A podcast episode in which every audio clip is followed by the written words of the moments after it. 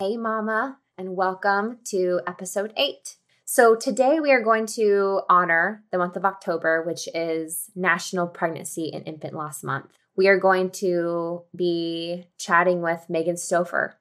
Megan and her family lost their little boy at 21 weeks.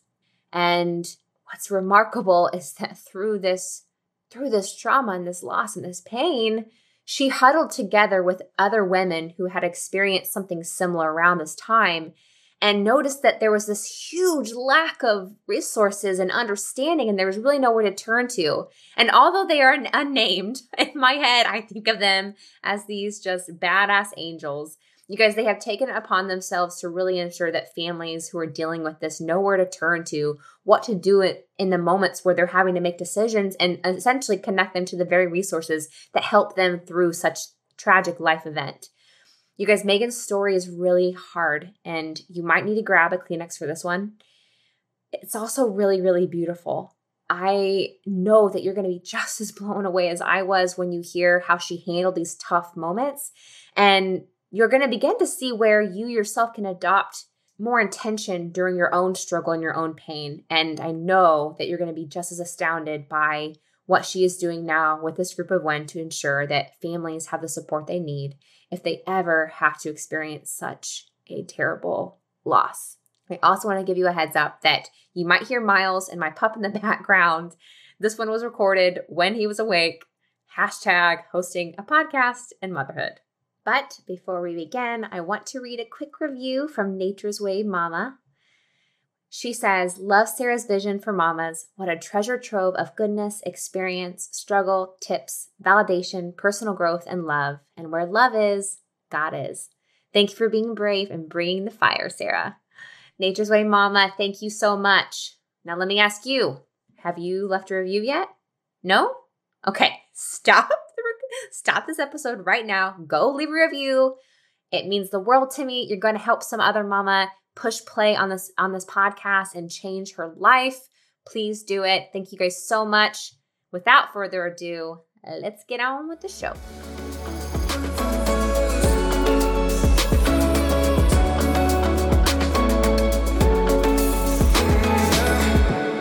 Welcome back to the Mama Inspired Podcast. Whether you're struggling to become the mama you've always known you're meant to be, or you're holding that miracle in your arms, hear me now when I tell you that you are not alone, and that on the other side of this hard, a brand new life awaits you. Hey, lady, I'm Sarah Wainscott. I'm here to encourage a more enlightened, compassionate, and empowered mom collective. I believe that through guru guidance, stories from mamas just like you, and a whole lot of momspiration for me, we can begin to make the transformation from messy to truly inspired. So swap out the breast pad, wipe off the barf. it's mama time.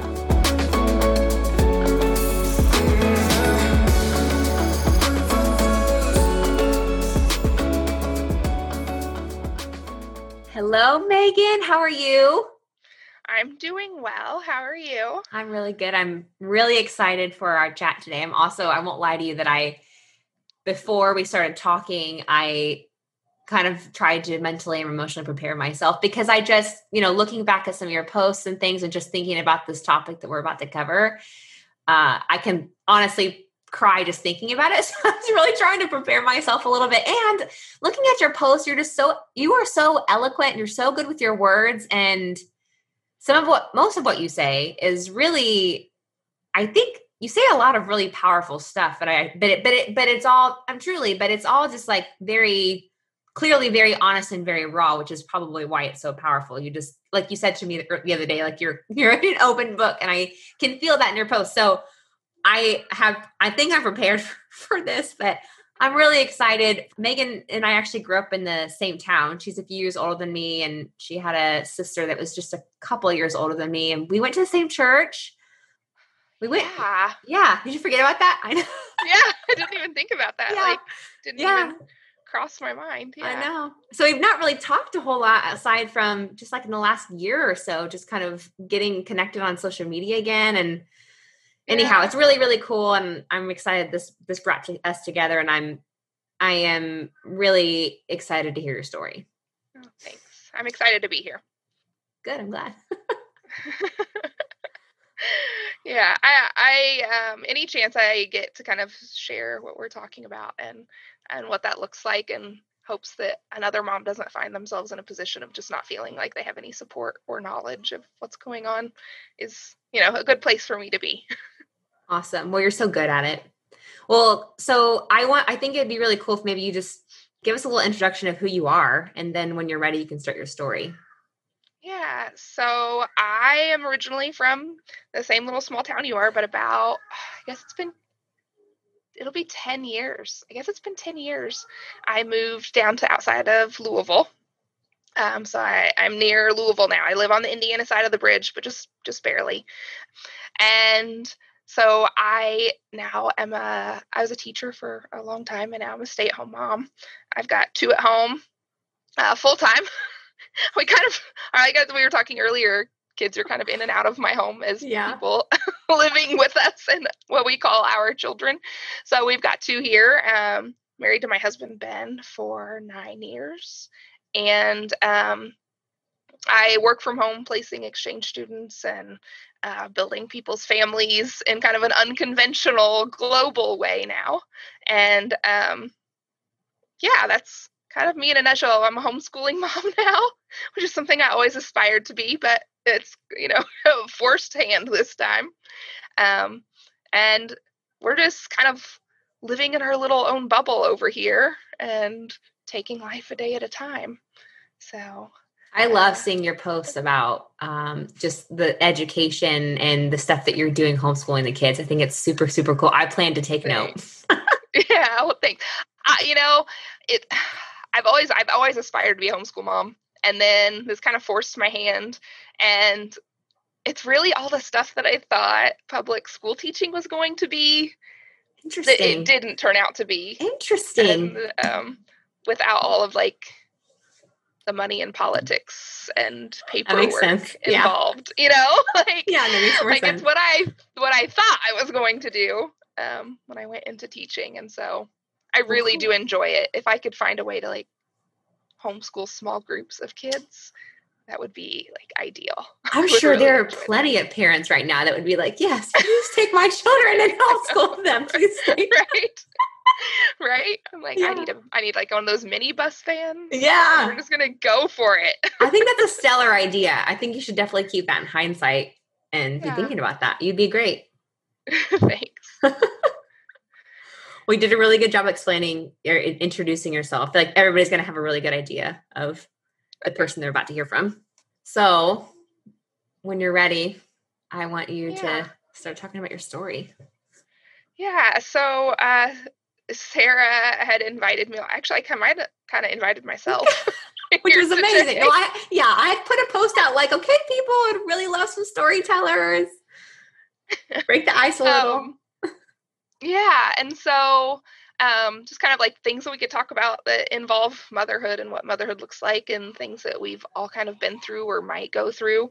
And something that I kind of hold near and dear to my heart is motherhood through loss because it's something that we're pretty familiar with.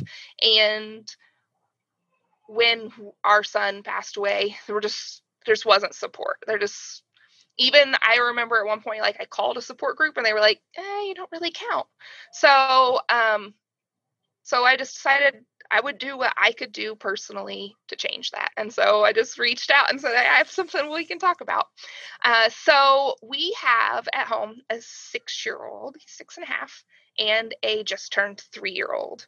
But I always, so semantics are really important to me. And you might notice as I talk that I will say things like, I have two here at home because I am unable to dismiss that we have other children who don't live in our home. Um, but I also realize that not everybody is deserving of our story. And so, like, if I'm at the grocery store and somebody says, like, oh, you've got two, and I always say, like, yeah, I got two here at home with me, or two here at the store with me, or um, things like that. So, um, we, let's see, in 2015, we got pregnant for the first time, and we had a miscarriage really early on like seven weeks, I think. Okay. And um and it was I, I mean, like, I had been to the doctor for my blood test, and they had called me and told me I wasn't pregnant, and I argued with them. And I was like, no, I have like 12 tests here that say otherwise. And they're like, well, come back in for blood work. You know, let's give it a week and come back in for more blood work. Um, and maybe, maybe it was that I'd taken just like the urine pregnancy test there, and Yeah. theirs wasn't as accurate as some of those that you buy at the grocery store, which is kind of crazy to me. I didn't know that. Um, okay. Yeah, and so um like those early detection tests and within hours I started having a miscarriage and I was like, "Oh, they were right like they were right. Wow. I'm not pregnant." And I went to work. Like I was just like, I don't I don't even know what I'm what am I supposed to do? And I called them and they were just kind of like, "Yeah, that's probably right. That's why your numbers weren't high, you know, like that's why our tests read negative." I'm sorry Yeah. and kind of just left me with that and I, and I got to work and my boss was actually pregnant at the time and I told her because I was teaching a classroom of pre-K kids um I was like I just might need to like step out a couple times today you know like this is what's happening and she was like go home Yeah. what are you what are you even talking Bless about that woman. like- yeah. So i called my mom. So my mom lives we live three hours from each other. And you know um there are outlet malls in the middle right between in edinburgh. And so we decided to meet there. And i remember i just kept calling the doctor's office like i was having hot flashes. Like i didn't know what to expect. Nobody was really telling me anything. And they just kind of continued to just dismiss me so i have an aunt who works at an OBGYN's office in Noblesville. So I called her and was like, get her on the phone with me right now, answer these questions. I don't understand what's happening with my body. Like, no one is giving me any grace or any understanding or any empathy, or it was just like, it was just very clinical. Like, yeah. yep, miscarriages happened and you're having one, and, you know, come back in a couple weeks, we'll recheck and make sure that, you know, your levels are back to zero Yeah. and I was just left kind of reeling. And so she was able to answer some of my questions, and I went up and spent the day with my mom. And um, and then one of the things I was also not told is that directly after a miscarriage, you are incredibly fertile because everything's kind of like open and ready to Yeah. grow that baby. And we were um, pregnant so quickly that they thought that I had a potentially miscarried a twin and What? kept the other. So I have our six year old, I have ultrasounds of him at like four and a half weeks. Like like just like a little like dot on the ultrasound because um I took more pregnancy tests and they came back positive and they were like, "Eh, you need to come in. Maybe you were having twins. Maybe um maybe because you shouldn't be. and I was, sure enough. So I was pregnant. I had had a miss a full miscarriage and then got pregnant with Beckett before I had a cycle, like at all. Like it was just like immediate. Um, which I guess is not uncommon, Yeah. but nobody had said like, right. hey, give your body some time because you're just like a fertile myrtle now. Yeah. Um, and I mean, and it worked out, but like I went from like pregnant to pregnant. It was just very um like surreal. I didn't have time to process anything. Yeah. Um, it was very confusing and Yeah. kind of just lost. And my body went from like just like I and I looked pregnant um like immediately. There was no like first time pregnancy flat belly because I've been seven weeks pregnant and then pregnant again and just and so my body was just like all over the place um and i remember just kind of being angry like why did no one like sit down and talk to me and explain Sure. to me or help me process any of what any of this looks like um and so we went to florida on vacation Nice. and I actually read um, the book Heaven is for Real. And I don't know if you've read that I book haven't. or not, Mm-mm. but the little boy, and not to give the whole plot, well, the whole plot away, but the little boy is, I think he's sick. I, don't, I can't remember what happened, but he passes away and he comes back with all these experiences of heaven. Like he saw the other side. And one of the things that he talks about is siblings that he met while he was in heaven. And I think he's, I don't know, maybe five or six in the book. I don't know. I could, it's been, now it's been what, like seven years Yeah. since I've read the book. So I could have some of the story wrong, but it was something his parents had never shared with him that they had lost babies before he was born. And he's able to like talk about what they looked like and and so it was just like that was like my comfort of like, okay. Um you know, I just read it while I laid on the beach and walked around in the pool and Wow. um it's amazing. and so we carried Beckett past term. He was incredibly overdue. And um I early had an emergency out. C-section at the end. Oh my gosh, he was I was pregnant forever with him. And like pregnant 7 weeks before him. You know, like it was just this really odd experience. Yeah. Um and then kind of had to like process it all later Yeah. and um because there just wasn't time to process the miscarriage while being pregnant again because it was just there was just too much fear and involved in that and i knew i needed to just like keep my mind in a place to keep him safe um it's like process that all after the fact um and then it's my belief we had a missed miscarriage after him um when he was pretty young like maybe like 13 months old but it was not a planned pregnancy and i was like Sure. i cannot be pregnant right Yeah. now. Like he doesn't sleep. He just screams. I cannot do this My again. Poor so i hadn't taken a pregnancy test yet. Yeah. But it was like one of those things where i was like three or four weeks late was feeling very like i remember telling friends like i am pretty certain i'm pregnant. Um and it was it was very similar to our first like the loss of our first Wow. Um and so i don't really know for sure and yeah. but- Yeah. in my in my mind there was um there was that and so then we decided after that happened i was like you know maybe we are ready for a second let's let's let's do this we got pregnant again and um we opted to have we went to a different doctor we opted for midwives we decided to have less interventions less ultrasounds less you know kind of like um and i don't like i don't put any blame or anything like that on it but um we we had like our weekly appointments. We were doing our dopplers. Everything was fine. And about i would say at our 17 week appointment we were on our way into the building. And i said like they're going to tell us something's wrong today. I don't know why. I don't know. I just have this gut feeling they're going to tell us something's wrong today um, and that was the week that we actually saw the ob on call like Wow. because they make you see the OB in case you have to have a C-section or something like that. So, um, that was the week we saw the OB, and I didn't say anything to him. He got off the Doppler and he was like, "Strong heartbeat, looking good. Everything seems fine. You're measuring great. You know, everything." Um, I was I had been feeling the baby kick starting at like I don't know, like 14 weeks. Um, and so we went home, and Ben was like, "See, you're worried about nothing."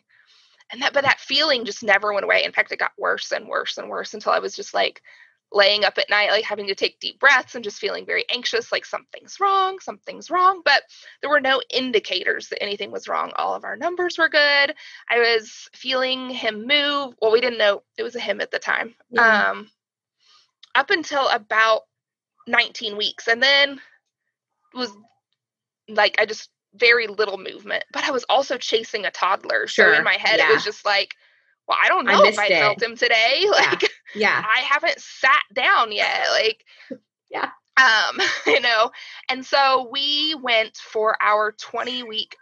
So we had a we have to see maternal fetal medicine high risk because I was born with a heart defect.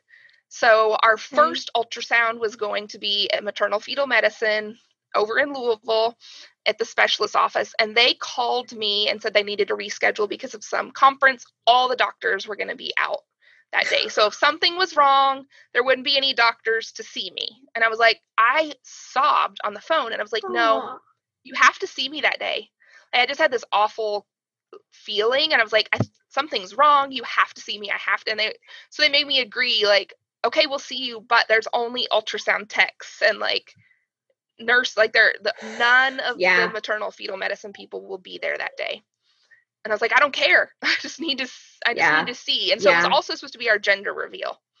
So we had been posting on Facebook, you know, our weekly photos, let everybody know, like, Yeah. we'll find out the gender tomorrow and you know and um so we went to our appointment and i don't know if, if you've ever had to have genetic all of that done. You have to like sit in a little room and go through every illness every person in yeah. your family has ever had. They draw all these like little circles and connect them. It's very stress inducing because you realize like there's a possibility for all things. Yeah. Options. I mean, you're already like the whole idea of stitching a baby together inside a womb in itself is just like, how does this even happen? And then you start throwing in this like whole genetic component. Um, and so it was just we were just i just remember this like something's wrong something's wrong i don't know why i feel this way. And we went to have the ultrasound done and the um you know like normally they start the screen so, somewhat facing you and then they yeah. might turn it more to you once they get things but instead of turning it towards us she turned it away. And she was like i i'm new here. I'm going to go get somebody.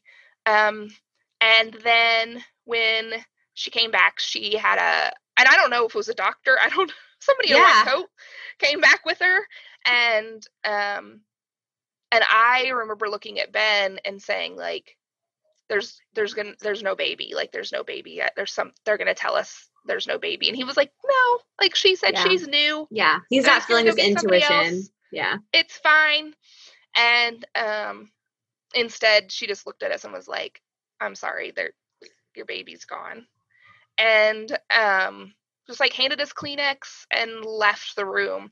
And like I was like, get me off of this table. You know, like get me off of this table. I was making sounds like I couldn't recreate. You know, they were like yeah. guttural, just like noises. And um and I kind of just went into shock. Like yeah. I called my mom and I told her she needed to come. Like, you need to start driving here right now. And she was like, okay she had she just got in the car and started driving. And the office was really nice. They um they actually cleared the entire waiting room and all of the offices. And i mean it's like a big maternal feed. I mean i think they have like 12 doctors. Wow. it was a big practice. And um, had everybody go in their offices close their doors nobody and they walked us out the back way and through a different door and they called our midwives for us and um, my midwives called my cell phone number you know and they gave me their cell phone numbers. And then my in-laws were babysitting beckett so we could have our appointment. And we just drove home and we got home we were like there's no baby there's no baby. And we still didn't know the gender because of the way that he was laying they were able to get that on the ultrasound. Um and they were so confused like what do you, what do you mean there's no baby? You're 20 plus weeks pregnant. Yeah. Um, and I just went to the back and I called my mom. I mean, because we are running, you know, like Facebook status had yeah. like comment after comment, like, hey, are you going to announce? It's been all day. Like, when are you going to tell us? When, like, you yeah, know, you built and, this uh excitement uh, up. Everybody was pumped for you. You know, like my grandparents are in Texas waiting to hear the news, you know, like, yeah. And, um, I was like, I ne- I called my mom and I said, like, I need you to call- start calling people and telling them for me. And she was like, tell them what? Like, she, you know, she was like, yeah, you hadn't told her yet, right? With like, yeah, no, I just said come, and I had missed that I hadn't told her. Yeah. Like, I just hadn't, it hadn't like clicked. She was thinking maybe like there was a problem or a problem with the cord or you know, like a genetic abnormality on the screen, you know, something like, yeah yeah. because it because the whole reason for the appointment was to check that baby the baby's heart and sure. things like that because I had a heart defect. So she was thinking yeah. along those lines. So then I had to tell her like I'm not pregnant anymore. Our baby's died like and so she just stepped in and started calling people and um, we made a Facebook status just to let everybody know and then also said you know like we set some boundaries like after 9 p.m. tonight, please don't comment on this thread because it every time I get a notification, it's just a reminder of what we're yeah. going through. Um, my midwives gave me their cell phone numbers and were in contact with me constantly. Um, and then we just had to start making decisions. Like there was like no time to really figure out what was going on. And I'm a person in the moments of crisis, I like set into it and make my to-do list and what needs to be done and um, making decisions and so while there was definitely lots of grief there was also lots of like what comes next what do i yeah. do what yeah what am i how am i supposed way. to handle this and yeah. uh and so there were a couple options and i didn't know this but you could choose to be induced, you could choose to wait for labor to come naturally. Um, and so we decided to wait, and it was the weekend of Valentine's Day. And so um, we waited long enough to put together a to-do list. So like I wanted maternity photos because I hadn't had maternity oh photos God. done. Um, and so we had a friend volunteer to do maternity photos for us. Like I wanted to be able to like process it and write about it and and and all of that. Um, and so we waited for two days, and then on the morning of Valentine's Day, we went and had our maternity photos done, and we went out for sushi. We went to a baby store and bought a baby a sushi. Okay, so sushi was a choice made because we thought there wouldn't be any pregnant people there.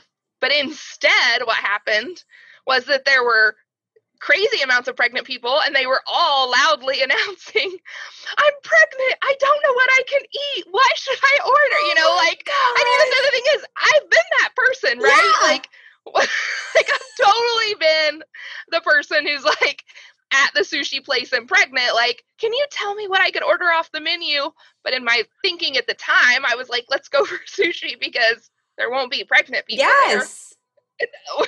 Oh my there were like three pregnant people within like earshot and of course they were all just like and i mean good for them. They deserve sure. joy in pregnancy yes. and figuring out what's on the menu but i was just sitting there like oh my god. Is like, this for real? this was the worst choice we could have come up with um but now we still go back to we go back to the same place every day on his birthday. And oh, so um and so we um we had maternity photos and we went to a baby store and uh, the owner donated us was a friend of mine. She donated a swaddling blanket to oh us and um and a little stuffed lamb a little lamb that we could take to the hospital. And and then the hike and the, while all of that was hard like then choosing like they knew I was coming to the hospital, but they just said come when you're ready. It wasn't like I had an appointment. It wasn't like I had yeah. they knew I was gonna come that day. And they said, like, take your time. Don't feel like you have to be here at 10 o'clock and we're gonna be waiting at 10 a.m. and you need to make this appointment time. If 10 o'clock rolls around and you need to like be curled up on the couch still figuring this out, do that. Like wow. And so while I really appreciated that grace, it also made me have to make the choice. Sure. But I don't know if it would have mattered. I would have had to made the choice anyways. Um, so that was really hard making the choice to go start the process. And then when we got there, we had the best nurse. She hugged me and she gave us all the time we wanted to. I I asked for a warm bath and I sat in the bath for literally hours and wow. sang songs and had like all my last moments um, before we were induced. And so I was induced and I denied all pain medication for a really long time because I was really certain that my body had failed and I deserved every ounce of pain that labor was causing me. And um, I had a friend that now I lay me down organization, now I lay me down to sleep organization. They do photos for uh, babies that are stillborn or infant death. They come to the hospital and take pictures for you. And the person who worked at my hospital was actually out, and a friend of mine contacted her photographer friend who'd never done it before, who just recently signed up, and said, Can you do this for me? So she came to the hospital and she was just like, she was just an angel. She made us laugh about stuff. She asked us questions about like my pregnancy. She just acted like it was yeah normal. Like she knew that it wasn't and she was very aware of our grief but she also was like you know like tell me did you were you did you have morning sickness? Did you crave stuff? You know she just asked and she was finally the one who talked a little bit of sense into me and got me pain meds. Um, but i made her promise me that they wouldn't let me give birth before i was coherent. You know like yeah. pain meds knock me out. They make me loopy. I can hardly keep my eyes open and i was afraid of like missing yeah that. And so, um, and then the weirdest thing happened like four inches of snow fell. like, just like f- covered everything in a blanket of snow.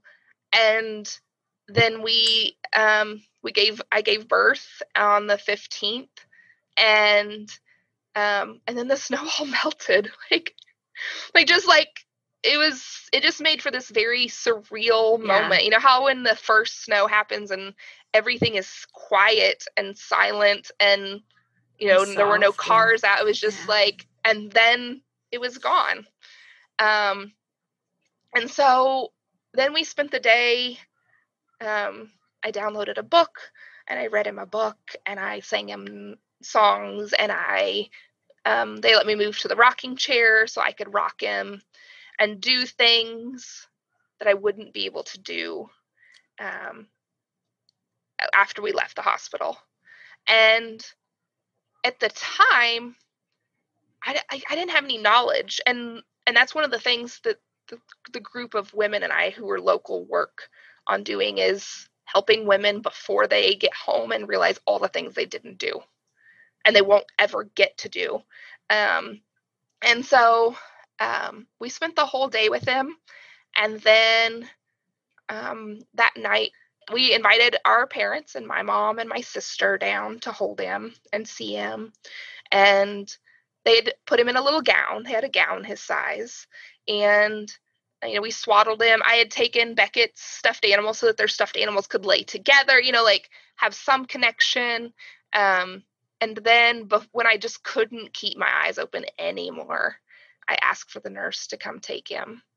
Um, and then we stayed the night. And the next day I realized I'd forgotten handprints and footprints. So the nurse went and did that for me. And then we had to leave the hospital. Driving away was just like the most heart wrenching moment of of it all. Leaving the hospital and knowing that he was there in a room.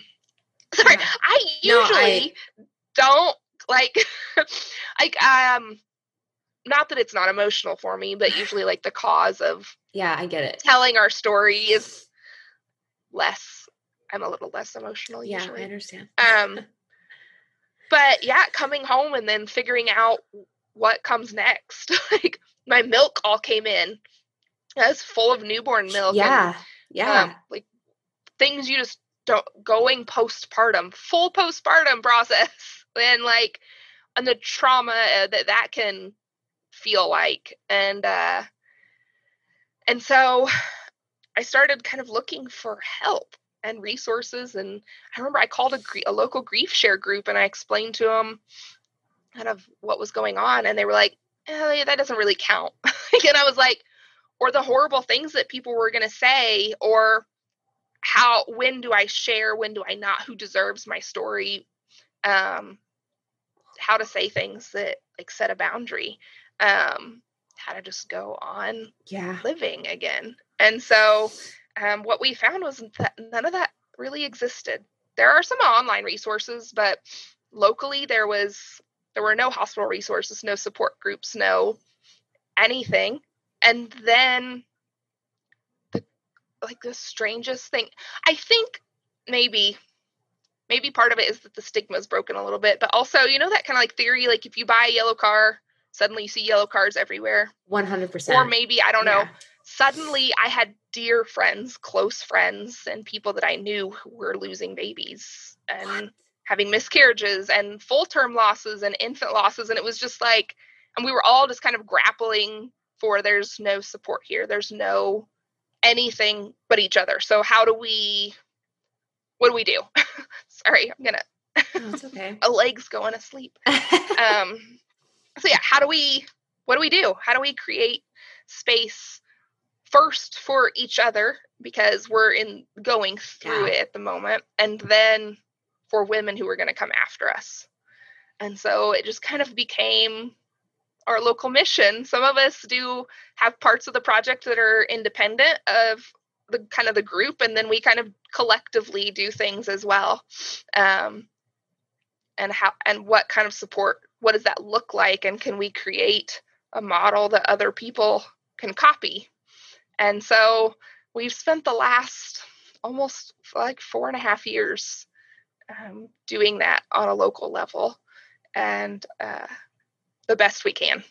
What is that called? Well we don't really have a name for ourselves Okay. we just so it's like we we just have been kind of outspoken and reached out and i you know i okay. reached out to a news station and we did a tv interview and yeah. um, from that tv interview we have a web uh, email address that we okay. check periodically with and we can email a list of resources um, my friend abby whose son sam was stillborn she supplies one of our local hospitals with clothes because that's one of the things you don't think about is yeah. you will only have one chance to ever dress your baby and they need to be tiny yeah. Um, yeah. And so she supplies one of the local hospitals with clothes so that when a baby is born there, that they can um, have clothes. We uh, we supply a local hospital with books that we read to him when, when we had Connolly in the hospital. Um, and they give to parents when they have a miscarriage or yeah. stillbirth. Um, another mom, she makes sure that uh, we supply there's a organization in indianapolis that turns old wedding gowns into burial gowns for very small babies in a variety of sizes. So they make gowns from little tiny itty-bitty births to full term losses and you can get a burial gown for free made out of somebody's oh um, and so she always makes sure that we are donating wedding dresses and does a drive once a year. Um, we've all come together and created lists of things like that that you don't think about and have tried to get them in providers' hands because after parents go home, it's too late. You know, like you how do you prepare them before it's happened, but also yeah. not let them get home and realize they never gave their child a bath or rocked them or sang to them, all the things that you think about after the fact, um, or just lists of books or places to buy things online. You know, there are kits yeah. that just come with, you know, lavender and a journal. And so we've just spent, and we don't, we don't call ourselves anything. It's just when we see a need, one of us steps up and says, "Hey, ladies, like, you know, we we have one of the local hospitals now that holds a yearly candlelight ceremony, and they, you know, they say all of our babies' names, and we get to go up on stage and you know they they have a pamphlet with all a program with all of our kids names in it and honor them and so all of those things have only occurred after this small group of us have just decided that something had to change um, and so we do and then we do stuff like this you know we just talk about it and yeah. make it something that women know about and that it happens to other women and that there are places to reach out and say, like, what do I do? What comes next? Um, and to kind of just guide as best we can. Um, it kind of feels like when, so when you were, before you started talking about the group of women and you were saying you didn't have any, there was no resources, you didn't know anybody had gone through, you didn't really know where to turn. And then you found all these, or you had all these friends that were going through, it was almost, it's almost like I mean, truly, it feels like, and I don't doubt it for a second, that was meant to be like that was your support system. You didn't have this, but like you guys were all in that place in that time, almost like in like on purpose. Does that make sense? Yeah, yeah. And we so so interesting. So when we checked into the hospital to have Connolly, we found out that while we were having our 20 week scan in Louisville at the specialist office, there was a woman having her scan done at the midwife's office. And our babies were due a day apart. And we both found out at our appointments that our babies had died.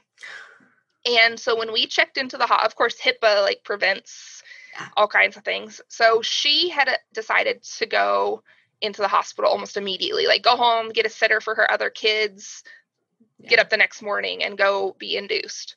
And we, because we had waited two days, um, they checked out of the room and we checked in. And one of the things that our hospital does is tries to put you at the end of the hallway so you're not being surrounded by women who are laboring and newborn babies yeah. crying. And they also put a butterfly on the outside of your door, a little laminated magnet, so that ultrasound techs and cafeteria people and you know janitors know not to walk in and stick their foot in their mouth. Yeah. Um and granted it's going to happen, uh, you know, like, yeah no fault of their own, but it's just like a heads up. Like, um, and so we checked in, and after we got settled with our nurse, and she was just Kelly is her name. I still am in touch with her. She had lost a son in a car accident. So she just had like this other level of understanding and just Yeah. was just like the sweetest, kindest, most wonderful woman. But she said, There's another family who just checked out. Your babies were due at the same time. You both found out on the same day. I asked her for permission to share her information with you. And I don't even know, that could still be breaking HIPAA. I like I don't Right. I don't like whatever. she asked her permission. And so we became like very best friends, like through texting at first, and then we met in person. And so we went through it all like literally day by day at the same time. I have full body Um, chills. I just think that's yeah. And so um her little boy's name is michael. And we were just able to support each other in ways that other people just wouldn't necessarily think about. You know like her and her husband took a trip uh, to niagara falls just to get away for a few days. And she sent me a photo of uh, the rainbow over the falls and she had written connolly's name in the sand i'm like i don't know that anybody else would even like have thought you know what i mean? Like Yeah, yeah. like some you know like if it wasn't something you were going through you might be like what? Why would no like that would just be weird. But she just knew like because she was going through the exact Yes. experience at the same time. And so um yeah we just it just and it happened it was happening to just so many women around me all of the sudden. And not to say that it hasn't happened to women before us but yeah. they're just i mean i was like grappling like i was posting on facebook and making phone calls and calling therapists and grief centers and and just like Yeah. we don't offer things for stuff like that and so once we kind of got our feet back under us we just said okay so we need Yeah. to do Yeah. something for women in this situation um and so we we just we do the best we can You know what else I think is really incredible? And I don't even know, I'm curious to see where your answer is to this. So I feel like without with you not having any prior knowledge or knowing anybody who'd gone through it, really having any idea like what would be the things that you would want to do, I feel like the decisions that you made to get the to get the photo shoot done before you went and were induced, bringing the stuff in, like all the decisions that you made were so based on, or at least they, it felt like you were already in that moment choosing to experience what was coming after with as much love and taking advantage of the memories. And you put so much you put so much love and intention into the decisions that you made before you got induced before you left that hospital. And i just want how did you do that? How did you know the things to do that before? And also how you know because so many women i think that I feel like I would have wanted it just to be over. I would have wanted just to go into the hospital and do the same thing and just be over. But you just made these decisions, and I think it's incredible. Like, where did that come from? So I think in some ways I was really, really lucky.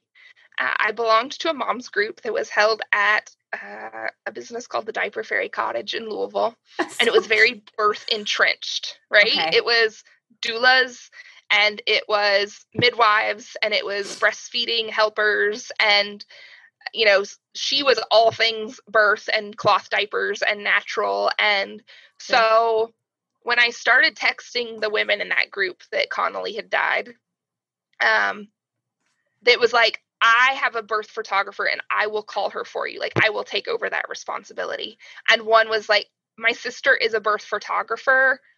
So people were they might have known somebody who had been through it because they were very entrenched in Sure. birth care Okay. and so some of them were able to even ask me back like have you thought about Okay. this have you thought about that so some of it came about in that way um like i knew i wanted maternity photos i don't know how i knew that but i think that and when i had those done it was at the diaper fairy cottage shop her um her studio was on the second story. Cool. so then we went down and the owner my friend emily was there and she gifted us the swaddle. And so it and then and then it was like oh well we should buy him a stuffed animal. And at the time we didn't know he was a he so we were looking for all kind of like gender neutral Sure. stuff. And so in some way that just kind of started a ball rolling i think that like okay swaddle so we're going to swaddle him. And then the birth photographer showed up and it just kind of like okay so if i if i was getting photos taken i've had maternity photos done we've swaddled him because like I downloaded the like I bought the book and downloaded it on my cell phone. It wasn't something I had had any like forethought yeah. to do. Okay.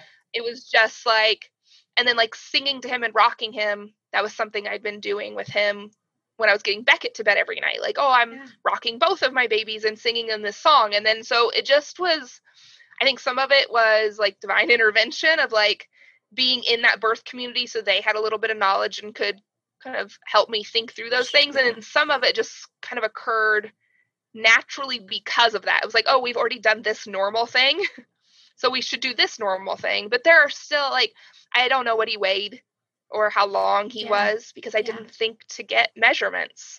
Um, and that's things that our group does is talks about provide talks to providers about like you need to do the normal things like you need to get their weight yeah and it's not that you have to like come in like, oh, we got their height and weight, you know? like, yeah. But if you have that knowledge and can stick it in a box so that when she's ready or, you know, mom and dad are ready to go through that stuff, they know those things. Um, They're not wondering. Yeah, because like, and more directly after, I would, because I lay, I would lay him on my left shoulder. I would put his urn on my shoulder to see if I could remember the weight because as much I mean even with Miles, you know like the things you think you're going to remember forever, yeah, right? Yeah, like yeah. Their chubby cheeks and their roly fingers and all the things, but it fades. Like yeah. it's not that it's not there, but there's all the other stuff that yeah.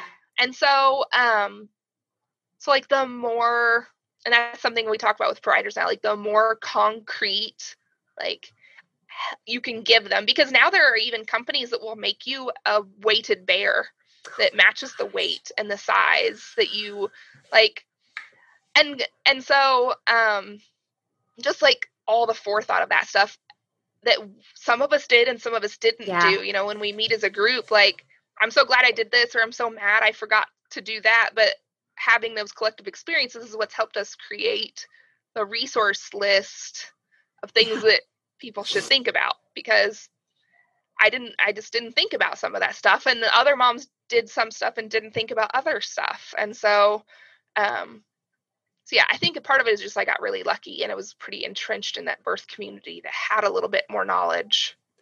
I think that goes to show that there is some importance um or at least to be considered of really really truly trying to get yourself involved in some kind of community before you even have the baby so that you have just a little bit of exposure. You already have maybe some people to lean on. And it's just nice to be able to talk to other women who have gone through just pregnancy in general aside from just your friends right? Or people maybe there are people right. in your immediate friends group. Um, and it also just gives you different exposure to maybe things that you've not considered or just different ways and perspectives of looking at oh, all things baby, motherhood, pregnancy, birth, like doulas and midwives or people at the hospital. You know, I just think that all of that, all those perspectives are so important. And in situations like this can be a blessing in disguise. Right. And uh, two, I think and kind of like we were talking before we started recording of like living in fear and things because because in Adelaide we conceived after and most people um, maybe people might know more now. Um, but for one of the very first times in my life, I was less of an open book. Her pregnancy was very, very much touch and go the okay. whole time. And one thing we we don't know why Connolly died. One thing we do know is that he was growth restricted. He was not as big as he should have been for, for his that. gestational okay. age. Okay. Um, and so was Adelaide. And so Ugh. like, and I had that awful, awful feeling. And you know, like sometimes I just wonder because I'm because we did manage to get Adelaide here. Yeah. What if I had said to somebody that I would, you know, like what if I had yeah. shared that and had somebody who had some credentials, you know, like yeah, behind their name to say like that's not normal. Let's get you in here because we had to do that so many times with Adelaide. I was like in labor and delivery. I was just like a regular. and um and so I think having some community in there to be able to say, or just encouraging women to be very, very honest with their provider and trust their instincts that if something feels off. Yes. Because I think a lot of times a lot of us had indicate like yeah. not necessarily indicators like oh decreased movement or this or that, but just like these weird.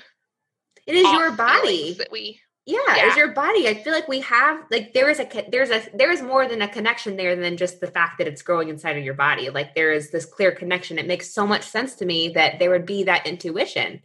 One of the things that my providers and lots of us encourages pregnancy after loss. Women often want to get like a fetal monitor. Yeah. Um, at home, but it, what I've been told from our providers was that it actually increases your chance of loss because you negate your mother's intuition. Oh, wow. You have an awful feeling, you don't listen to it, and you get out your fetal monitor, you know, like and you find your pulse instead because you're not a yeah. certified yeah. you know user or you get a low pulse but you don't realize it's low or or it's fine sounding so you it was fine at the moment you know like you had some orange juice or something but that didn't mean that the baby was fine and so you just blew my um, mind a um little bit. We totally had one for Miles, and Cameron was really just um, Cameron was psyched out from it um, from a different reason. He didn't like the idea of all the waves, you know, like what yeah, kind of damage right. could that do to the baby, which I was on, I totally right. was on board with. So we would like every single Sunday at the same time, it was like our kind of, I don't know, just kind of our routine of doing things. That's really interesting. And I think that makes a lot of sense. Our pediatrician says the same things like about the owl foot monitors. Ah. Like if you don't need them necessarily for a medical reason, that she doesn't encourage them because we're built with this intuition yes. of like listening to our guts and listening to our thoughts and that we need to be very proactive about those things even when we're not being heard in a medical setting of like nope something's wrong like you're going to have to prove to me otherwise and yeah. you need to make me an appointment and so that was really hard for me because after Adelaide was yeah. born and it, things had been so touch and go, you know, I really wanted yeah. to have like every security out there. And our pediatrician said the same thing at that point. Like, you're built this way for a reason. Like, you're you're a mom. We have intuitions, and I really suggest you don't use anything that helps you negate those. And if you do want, if you really decide you want to use those things, that you call me even if you have a bad feeling and it says things are fine. And so trust that gut feeling. Like yes. you have to know that you were given those feelings for a reason. You guys ready to hear the rest of this interview? So good, right? Megan's amazing. You guys, we had such an incredible conversation. It went for like an hour and a half that we had to split this into two episodes. So, part two of Megan's interview will drop on Thursday. Be sure to subscribe though, because if you subscribe, you'll be the first to hear that it drops. You'll be ready to listen. All right, guys, thank you so much, and I'll talk to you later. Hey, mamas, before you peace out, if what you just heard inspired you, made you feel like you've got a new BFF, or simply reminded you of another mama, please share this episode or the podcast and be sure to tag me if you share it on social. My hope is to touch as many of you as possible and drive this mama led movement.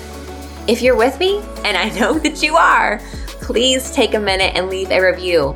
Hearing from you makes my heart so happy, and your review could encourage another mama in need to hop on this journey with us.